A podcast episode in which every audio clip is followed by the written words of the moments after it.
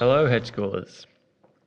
Integrity has been an area of my life that I've done the most work over the past few years. It is easy to project a veneer that looks one way from the outside and another from the inside, but integrity is what stares back at us in the mirror when we gaze deep into our eyes. Deep enough to see the life that is breathed alive in us.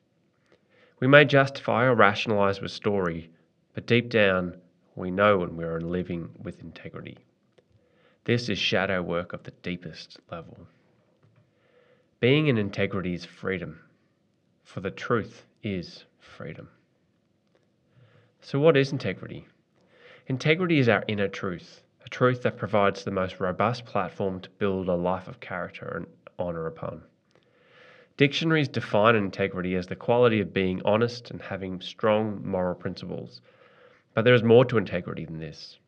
Integrity comes from the word integer, which means wholeness. Being in integrity is to be whole, a whole shape. Humans are a complete system and part of a larger system. Our shape or form allows us to have an inner experience or engage with the larger system we are situated in. Our shape is our wholeness, all of it, not just the bits that we wish to put on display. This unique shape is only ever known by us. We can influence how the world perceives us, but we can never hide from the integrity of our own inner experience. Nature's integral shape. In nature, the tetrahedron is considered the minimum integral system in the universe. It is the smallest whole that we can learn from. Buckminster Fuller learned this by studying how nature created integral shapes. He discovered that the tetrahedron is nature's preferred Lego block, and he used this shape to create powerful physical design models that held their integrity. Christine McDougall is my proxy to the teaching of Buckminster Fuller, so I'll stand on her shoulders to share why the tetrahedron is so valuable to integrity. Open quotes.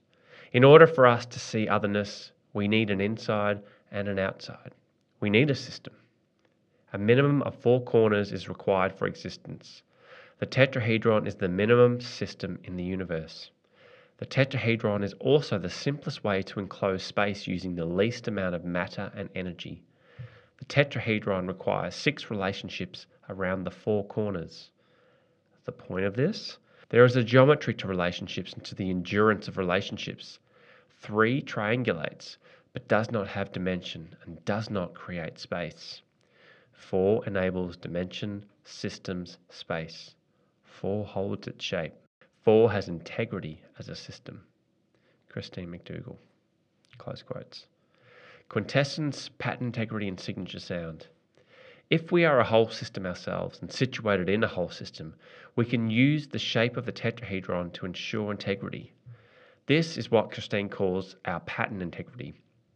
Nature only deals in originals, so everything has a pattern integrity we can use the tetrahedron as a physical representation of our own integrity. Personal, business, community, relationships, any area of our lives that requires integrity, which is all in my opinion. The tetrahedron has four vertex corners, six straight edges, and four triangular faces. As Christine shares above, the fourth dimension creates the inside and outside experience. If we are the tetrahedron, we begin with the four elements that make us unique. These four elements come together to form the shape that is us. In alchemy, the four elements fire, air, water, and earth come together as a whole to form the fifth element, the quintessence or ether. Our four elements together in harmony are our unique expression, our quintessence, our pattern integrity.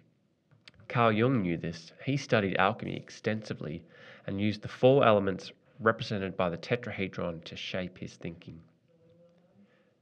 Practical application, part one. So sit with this inquiry.